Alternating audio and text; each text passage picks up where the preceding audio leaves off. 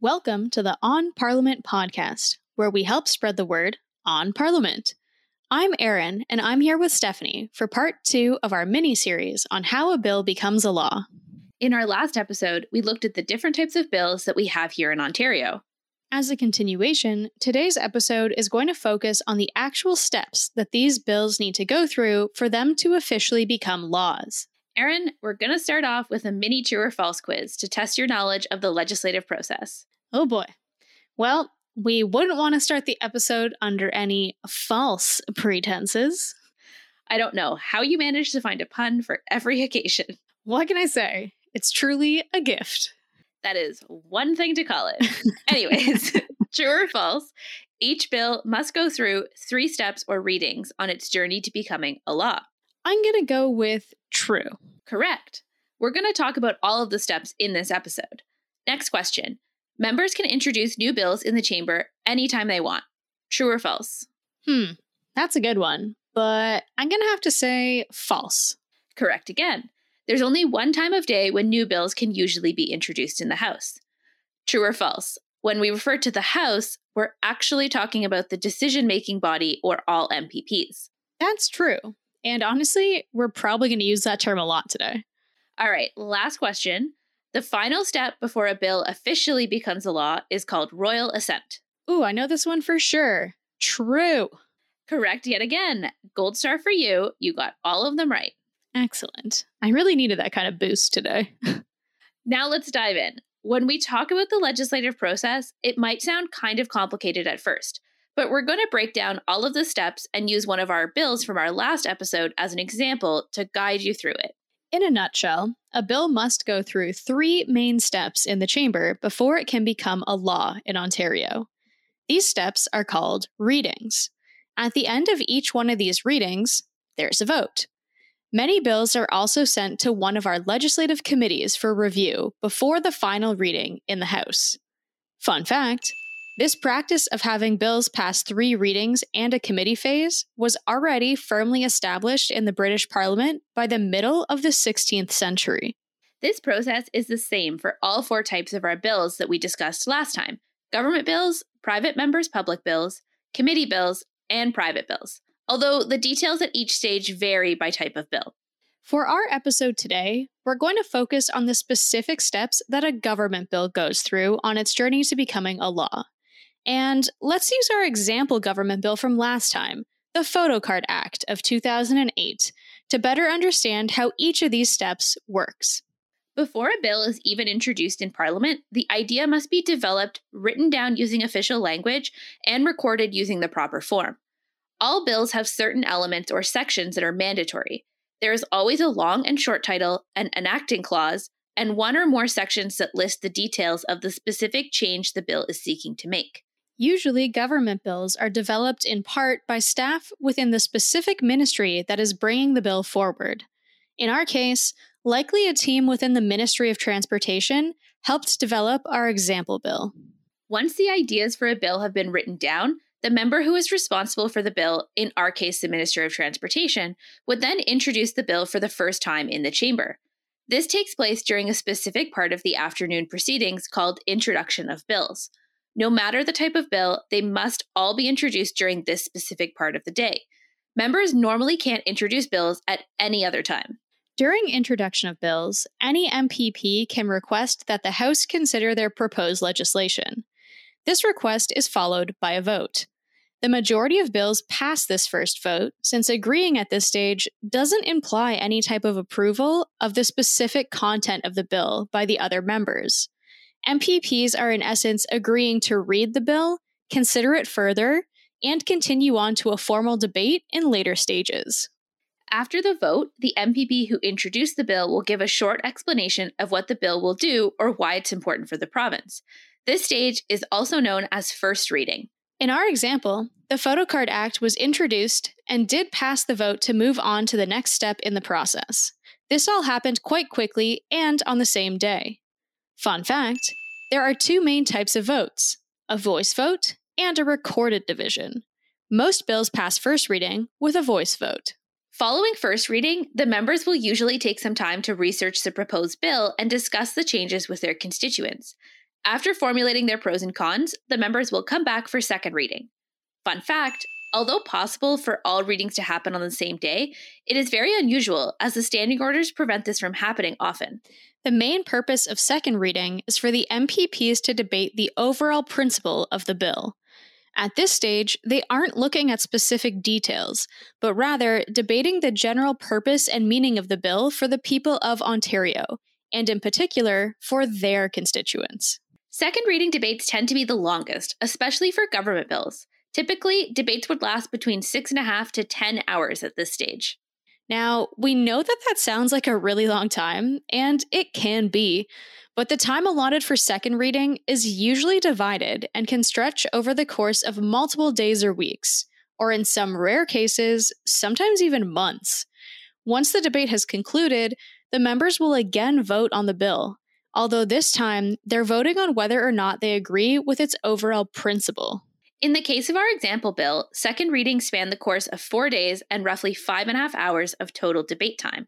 Following the debate, the members voted, and it was then sent to a committee. The committee phase of the legislative process is perhaps the most interesting, because it's when the public can usually present their specific ideas on the bill directly to a group of M P Ps. After second reading, bills are usually referred to one of our legislative committees, where the specific details of the bill can be amended. Fun fact, there are two types of legislative committees, standing committees and select committees. Both are made up of a smaller group of M P Ps who are responsible for amending legislation, studying different issues, and scrutinizing government policy. Stay tuned for a later episode when we take a deep dive into the world of committees.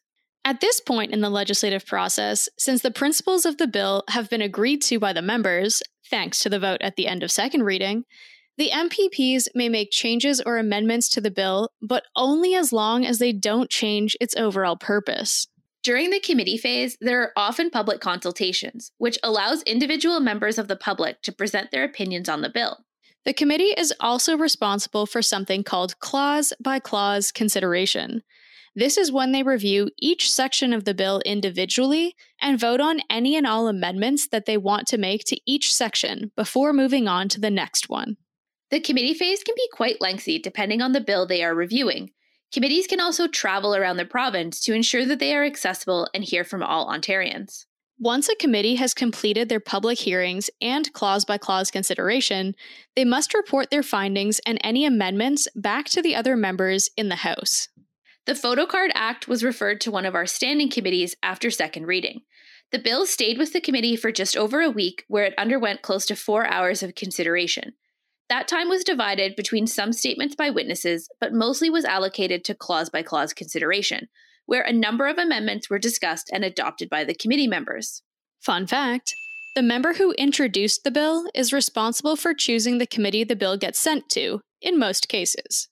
After the bill has been reported back to the House, the next step would be third reading. This is the last chance the M P Ps have to debate the bill. Since the principle of the bill has already been agreed to, third reading debate centers around whether or not the members feel that the details of the bill are acceptable. The members will also discuss any amendments that were made by the committee. Third reading debates can be quite lengthy for government bills, although they tend not to last quite as long as second reading debates. The maximum tends to be between six and seven hours. Just like at the other two readings, a vote is required at third reading as well. If the bill passes the vote, it means the M P Ps are giving the bill its final approval.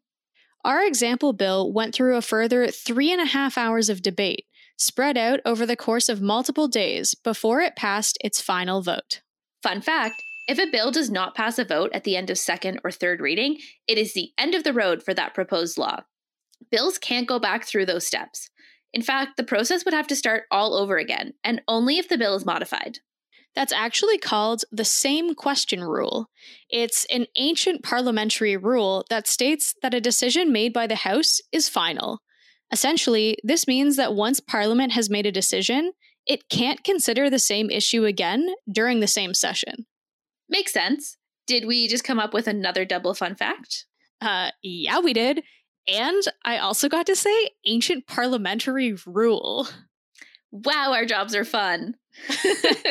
Yeah, they are. Now, a bill doesn't become a law automatically after third reading. There's one final step that all bills need to go through before they can officially be declared a law or an act, which is their official title once they pass this last step. The last step in the legislative process is called royal assent.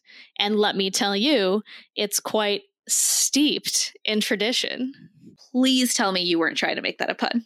Hey, it's really hard coming up with puns sometimes, but I thought that was a pretty valiant effort. No, no, it was not.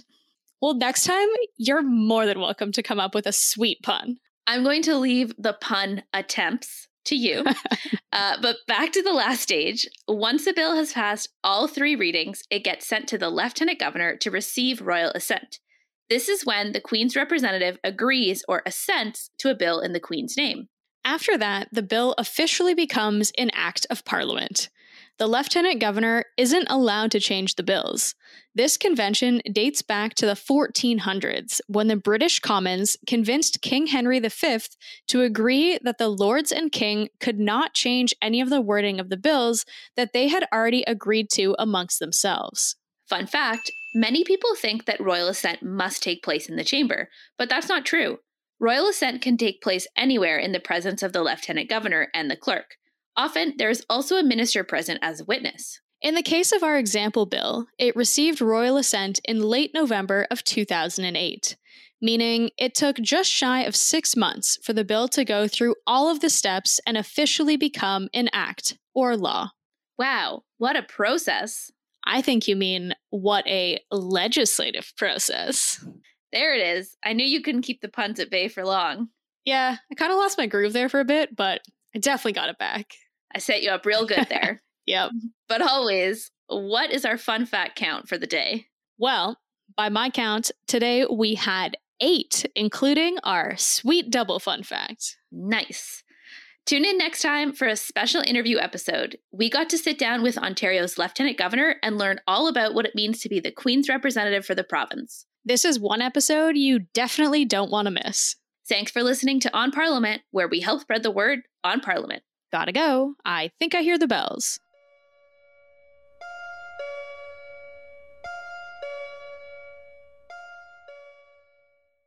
The On Parliament podcast is produced by Parliamentary Protocol and Public Relations for the Legislative Assembly of Ontario. Social media by Parliamentary Protocol and Public Relations for the Legislative Assembly of Ontario. Additional research provided by the Table Research Office for the Legislative Assembly of Ontario. Thanks for listening. If you enjoyed today's episode, please support the podcast by sharing it with others and subscribing. For more fun facts about Ontario's Parliament, follow us on Twitter and Instagram at OnParlEducation. Et en français sur Twitter at P A R L O N Education. Thanks again, and see you next time.